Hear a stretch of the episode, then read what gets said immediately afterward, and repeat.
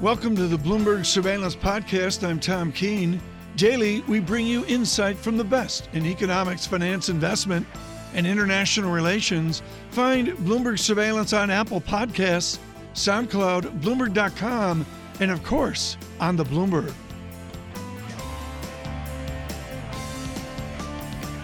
We welcome all of you worldwide. Good morning to Bloomberg Surveillance. Right now, we've got futures at negative 311 over on the Bloomberg terminal. We're down over 1,000 Dow points over the last 18 hours or so. We are thrilled to bring you this morning Geoffrey Yu of UBS Wealth Management, of course, with his wonderful ability on correlations of market, particularly back to foreign exchange. Jeff, let's start there. What are the correlations in the market now that allow you to be long equities? Well, right now, um, the, the, lack of correlations, you know, between what's going on in the foreign exchange markets, you know, for example, uh, versus what's happening in uh, equities and uh, fixed yes. income. The fact that um, FX is ignoring this, which tells you, especially if you look at EMFX and the dollar, it's been discounting, let's just say, the divergence between US and the rest of the world already. So I think FX traders are not too fussed about this. Dollar yen down two big figures, you know, from the highs. Again, not too fussed about it. So again, reason to be not pessimistic. Right. Jeff, I want to go a little mathy here right now. Within the global leverage, within the mysteries of the financial system, everybody, including Mr. Taleb, worries about tail risk. What are the distributions of the financial system now, and how exposed are those tail risks, those so called fat tails out that lead to jump conditions that lead to abrupt moves? I believe you're pretty sanguine on that. Well, again, they need to be more specific about tail risk coming from where. Is it event risk? That's in the price already. Or is this just code for um, the likes of risk parity or risk control, other products out there where you have enforced deleveraging, you know, so leverage type structures, which is actually uh, um, causing uh, vicious cycles in at this point. I think we need to be clear about, you know, what Peter talked about earlier. Is it a market structure issue or an event risk issue? I think we're looking for technical issues in market structure right now a bit too much and ignoring some of the positive positive and negative issues in the markets right now. So again, focus on fundamentals. I don't worry too much about the tail risks coming from market structures. We continue to worry about the tail risks from events. But, but Geoffrey, I guess the concern is that we have a, a numerous, you know, events or risks. It's emerging markets. It's the dollar higher. It's a concern about end cycle mm-hmm. in the U.S. Italy. And if they all come at the same time, mm-hmm. China, yep. they all come at the same time, could yep. it be the perfect storm? So there's not one catalyst, mm-hmm. but all these little bits coming together. Absolutely. And then the perfect storm, then people will ask, what is the safe haven, right? So is the safe haven the dollar? And people are asking us, I've had questions from clients already. Oh, do you think China's actually exacerbating the Treasury sell-off, you know, as a counterpunch to the trade wars and whatnot? Well, in an environment where emerging markets are losing reserves already, and you're seeing it in the data, of course, they're not going to have less flow to buy Treasury. So again, that should be in the price price. It's in the price of dollar performance against emerging markets already. So again, I wouldn't overplay that angle. When the time comes, diversification should start to do its job, and the Fed will react as well. Okay, so what do you think the Fed will do? I know UBS have an outlier call, yeah. right, on, on, the Fed right. probably having from mm-hmm. here have, having yeah. to stop hiking. Does the Trump accusing them of being loco change that? So uh, that's where we have to be very careful in terms of if is is the Fed, um, so for the sake of argument, you know, if they let's say pause up ahead, are they responding to political pressure domestically, or are they responding responding to data. Let's focus on data as much as possible. If the market starts to second guess that, then we may have more issues about credibility. Yeah. Jeff, I want to walk through risk parity right now. I want you to explain to our global audience what this phrase risk parity is and why it may blow up with the correlations where they are now between equities and fixed income. So fundamentally, you are targeting, so rather than target a return framework, you're, you're targeting a volatility framework and deploying leverage at the same time. So uh, the, it, it, starts to break down, and that's the worry right now, when conventional diversification stops, to do, uh, stops doing its job. So you don't get the positive diversification benefits from um, owning bonds in a leverage manner, for that matter.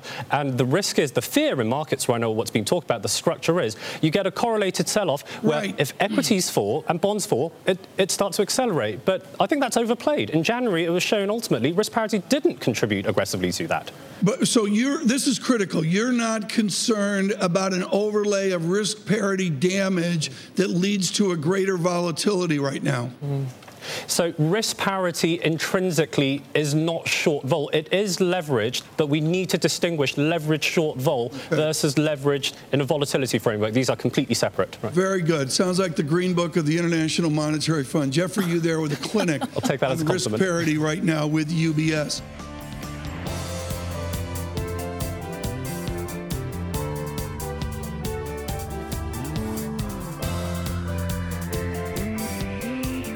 We enjoy. Is it once a year or twice a year that we go to the land of avocado toast? I believe it's once a year. Okay, well, here at Oppenheimer Funds, we thank them for their commitment to Bloomberg on the economy, Bloomberg surveillance, and all of John Ferro's various media properties, which is a good way to bring in Krishna Memani. Can I you, just say that we have a live audience at Oppenheimer Funds, and it didn't fill out until Krishna walked into the room. I- you they're, what, not, they're well, not here for us, they're, are they? they're mostly his his entourage, which you Is know. this a paid audience it's, for you, it's my Krish Memani? posse, as they say. Krish Memani, CIO and head of fixed income here Yeah. at Oppenheimer Funds.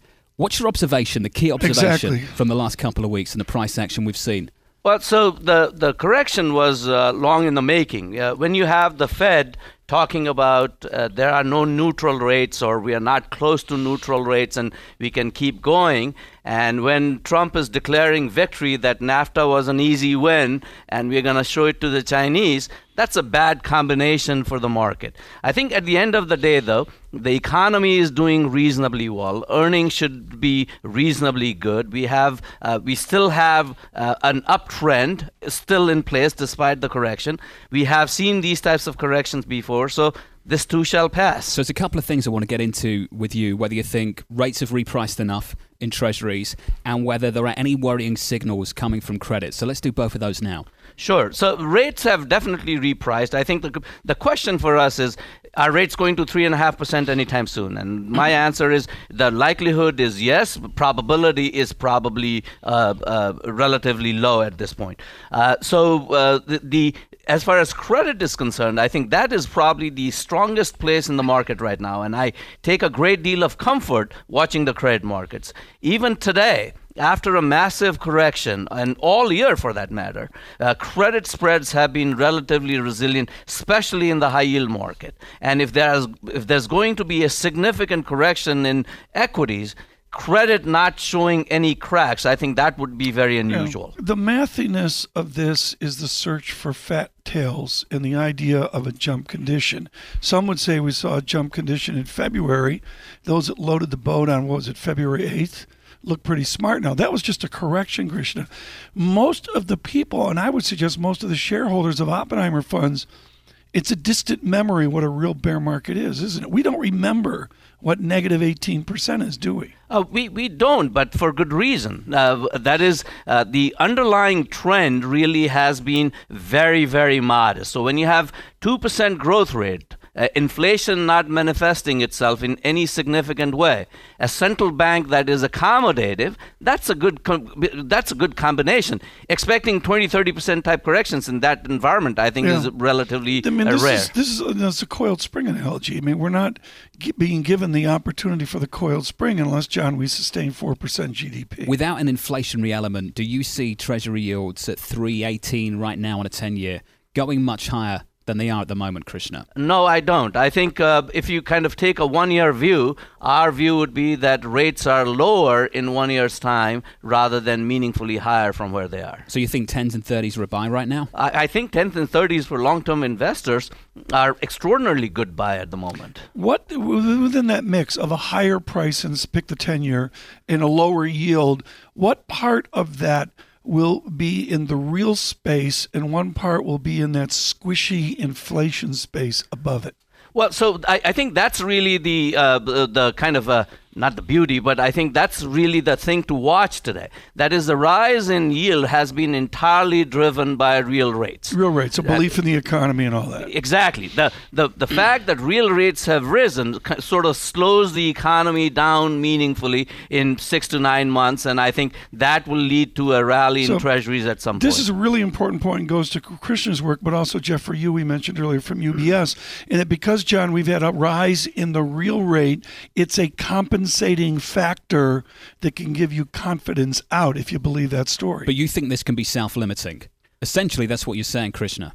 Oh, yes, it is. And, and throughout the cycle, this has been self limiting. That is, coming into 2018, we had a trillion dollars worth of stimulus dropped in the economy. Economy accelerated in a very, very, very rapid way. And, uh, and, and then we are talking about Fed tightening and things like that. That's all self regulatory, uh, regula- regulating mechanism. Yeah. Uh, it, in today's world, when the trend growth rate is still 2%, and inflation is absent, you know, we will have lots of ups and downs, but at the end of the day, things are not going to change materially. You make the observation of what is happening in credit and what has been happening in credit through 2018, and there are two observations you can make, and there are two binary opinions you can have.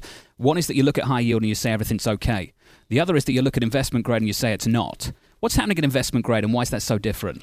Well, so investment grade, the issuance was meaningfully higher in investment grade than it was in high yield. So I think that technical consideration certainly uh, drove widening in investment grade spreads. But even investment grade spreads in the later half of 2018, mm-hmm. into in the third quarter, for example, have done materially better. Right. And where, even when they widened, they only widened marginally. So if you, you know, with the tightest the coming into the year was 80 basis point spreads. It went to a little over 110. Now we are back close to 100. So it's been back and forth. We panic in the market because it's a big move relative to that's what a, it that's has a been. surveillance break exclusive. Memani panics. but at the end of the day, the move isn't that uh, the move isn't that substantial. This is important because the conversation for the last 32 seconds has been entirely the real yield conversation. Yeah. Your property tomorrow. What time is that tomorrow? It is at 1 p.m. 1 p.m. on, on Bloomberg, Bloomberg Television. Chris Memani is a guest quite often. Oh, probably tomorrow yeah. as well. Krishna, very importantly here, the Oppenheimer Fund's heritage is the international markets. Is this pullback, again, with Dow futures improving negative 145 versus negative 390 minutes two hours ago, is it an opportunity in international stocks? Were they hammered yesterday, or is it just a domestic story? Well, so uh, clearly uh, uh, equities have gone down globally. But remember, equities, international equities, went down meaningfully lower uh, long before the US market cracked. So if you look at valuations on a global basis, international valuations are extraordinarily cheap. You look at emerging market valuation relative uh, to the US valuations, even with a sell off, I think international valuations remain far more attractive than US. Doesn't mean US equities won't come down, but I think for long term investors, the better opportunity is internationally. I've heard a lot of people make the big convergence call for equities. Can you make the same call for the bond market? I'm looking at a Bund Treasury spread right now on a 10 year maturity of about 265 basis points. Can you make the same call for convergence in fixed income?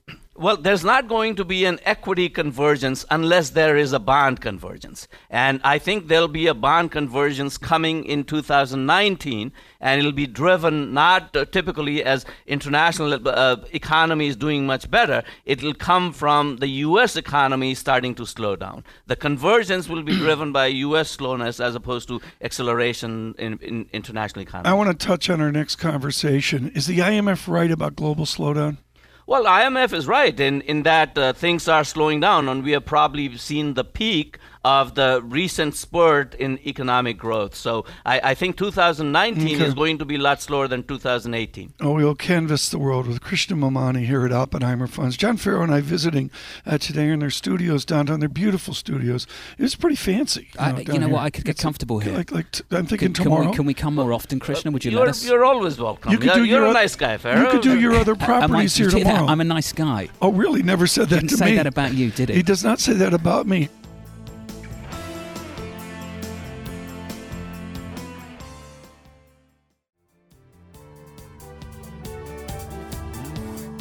She is from the University of Middletown, Connecticut. Dana Peterson uh, with Citigroup out of uh, the Wesleyan University Economic Shop as well.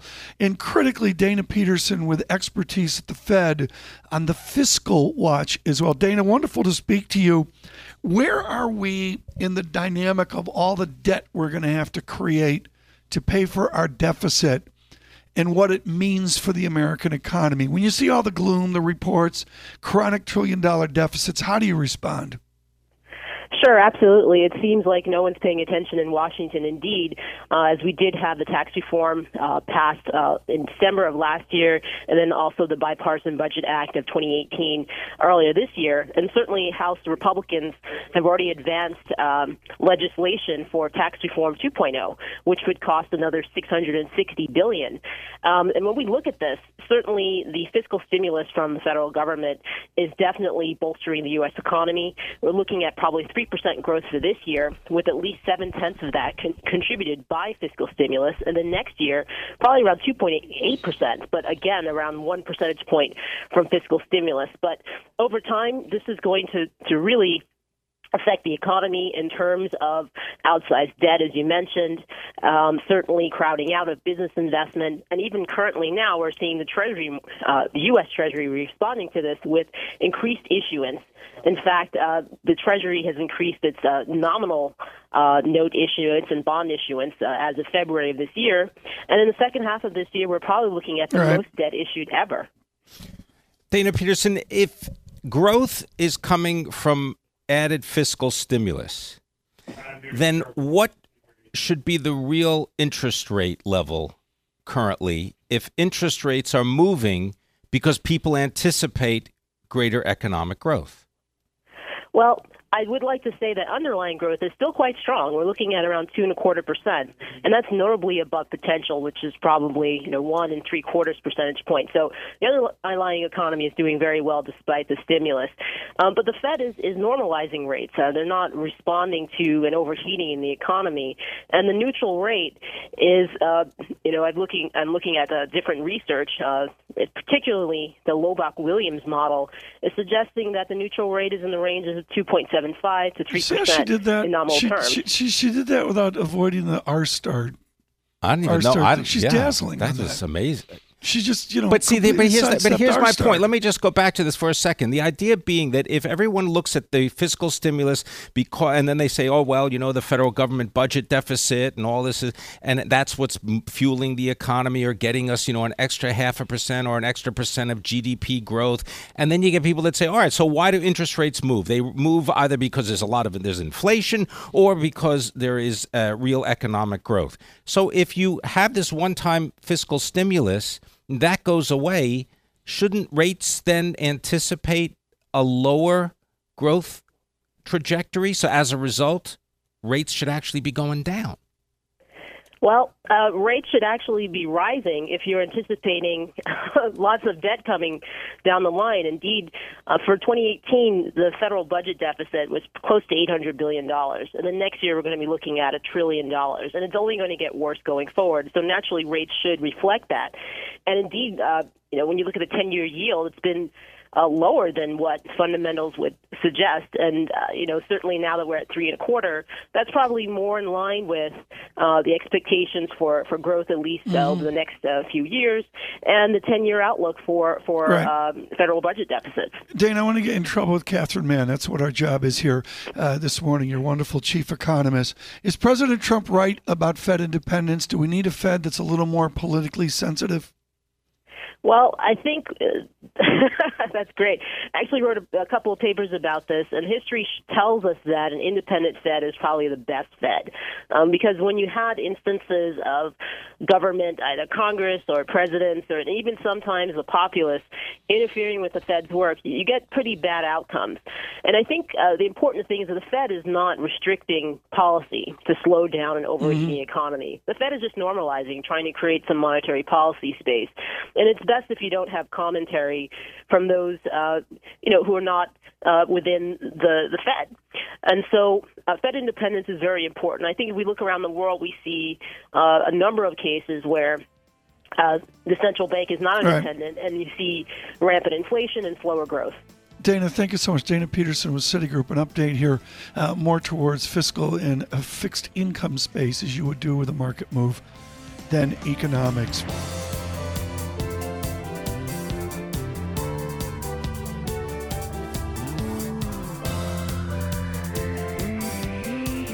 Pimm, I want you to bring in our esteemed guest, but there's two ideas here that are really important. First, anybody out of the combine at California, at San Diego, is way mathy, way statistics like James Hamilton and time series analysis and all that stuff, which is really cool. A bunch of they like grow Nobel laureates out there in in how things move, and then you combine that with I think the gross misreporting of the Chinese technology companies, including Tencent. I make jokes about it.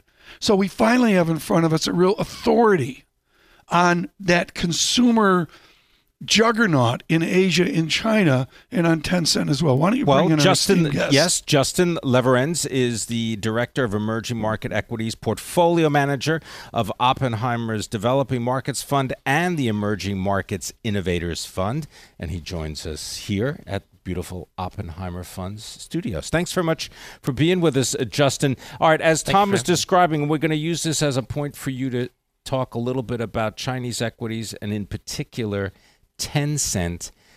I think just before we went on, you said you've been buying Tencent for how long? Ming I, Dynasty. I've been in, in the Ming Dynasty. Okay. I've been involved for 12 or 13 years. Okay.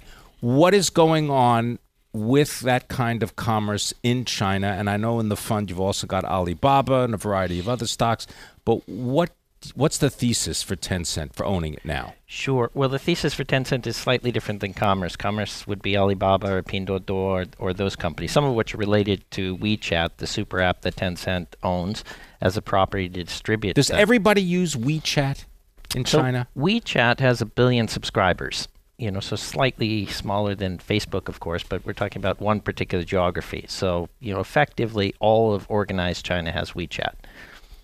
Is that something that they have already monetized completely?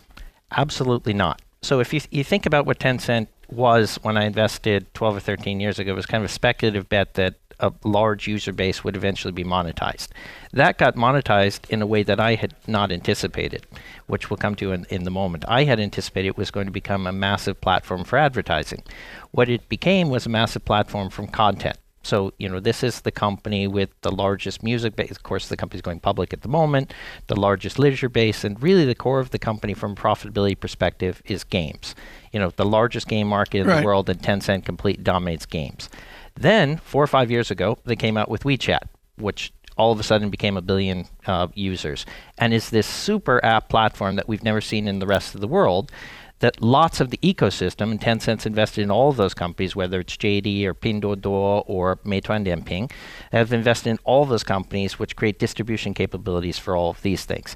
And that to your, your direct question is absolutely not monetized properly yet because unlike Facebook in my particular view, this company's been very deliberate about user engagement and making sure that they don't put ad loads that start to disrupt the, the entire ecosystem. So very cautious. Okay, to, to cut to the chase, you own this thing at two dollars sixty-seven cents. Yeah, something It's now like trading at two hundred. He said that with a straight face. Okay, well that's why he takes twelve weeks off in a in a row, and I don't. Okay, it's gone from two dollars to two hundred sixty-seven dollars. I'm looking at a log moving average, and I've had one. Two, maybe three, and now four times to buy the long term moving average. Is this the mother of all buying opportunities to enter Tencent if I know the boat left the dock 15 years ago? Well, our horizon is the long term. I think you know the reason we're the largest actively managed emerging market investor in the world is because we're all about the long term. So things like the last couple of days don't really. When you get a but when you get a pullback to a When you get a moving average, you say, "Let's go." Well, I'm not a technical investor, so I'm not sure about moving averages. Oh, but I would agree. him. But I would agree with you. You know, at 330 billion dollars, this is a company that's going to be a trillion dollars in the next five or ten years. Do you know, Pam? There are no charts in the building of of a Memani. Really? There's no charts here. No None. charts? They do no technical analysis here. I bet don't got buy a it. chart or Come two. Come well, on. Memani might do technical analysis. I do not. Yes. Okay, we'll go with that. All right. I want to ask you about innovation because, as I described the title of one of the funds, do you believe innovation is going to reap profits for investors in China? Absolutely. So if you think about the developed world in the last 10 or 20 years, significant disproportionate returns have come out of disruption. If you think about emerging markets in the 25 years I've been involved, it's largely uh, been about mean reversion sort of investment opportunities. I think the emerging markets have completely shifted in the last decade in the sense that actually disruption is becoming a, a very common theme in the developing uh, in the emerging markets as well. So if you look kind of across the globe, there are really two pools of significant talent, two pools of continental size sort of tech opportunities. One, of course, we know is in the United States, and the second, which most didn't believe me five years ago, is actually China. You know, if you look at unicorns around the world, almost 40% of unicorns are in China. The top seven of Right. The, the largest uh, market capitalization companies, seven of the 10 are in China. To your comments on Facebook, what can Mr. Zuckerberg learn from Tencent? What is the Tencent best practice that he needs to learn at Facebook? I think the issue is about sustainability. You know, Tencent is a company that's enormously cautious about sustainability and not over monetizing in the short term. Is that because there's a cultural bias in China to look at time as something that is very powerful and you can look 10, 15, 20, 30, 100 years into the future? I think it's about governance. You know, it's not distinctively related to Tencent and Facebook, but one of the things that we constantly think about is governance. You know, most companies are run by people who are not either intelligent or they follow.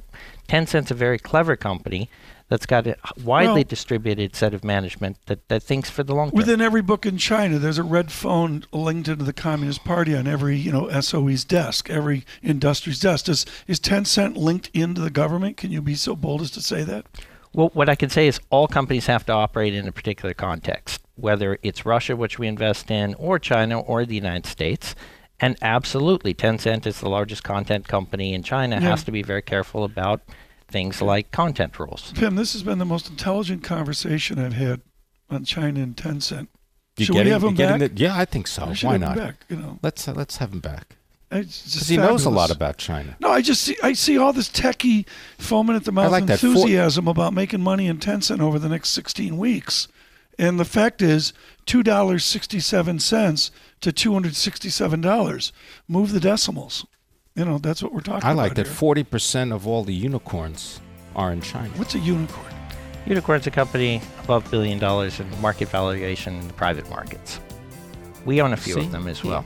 See the way he did that? Okay. Yeah.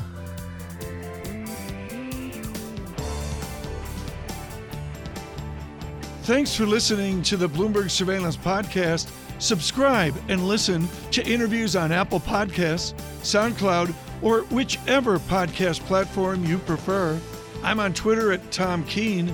Before the podcast, you can always catch us worldwide on Bloomberg Radio.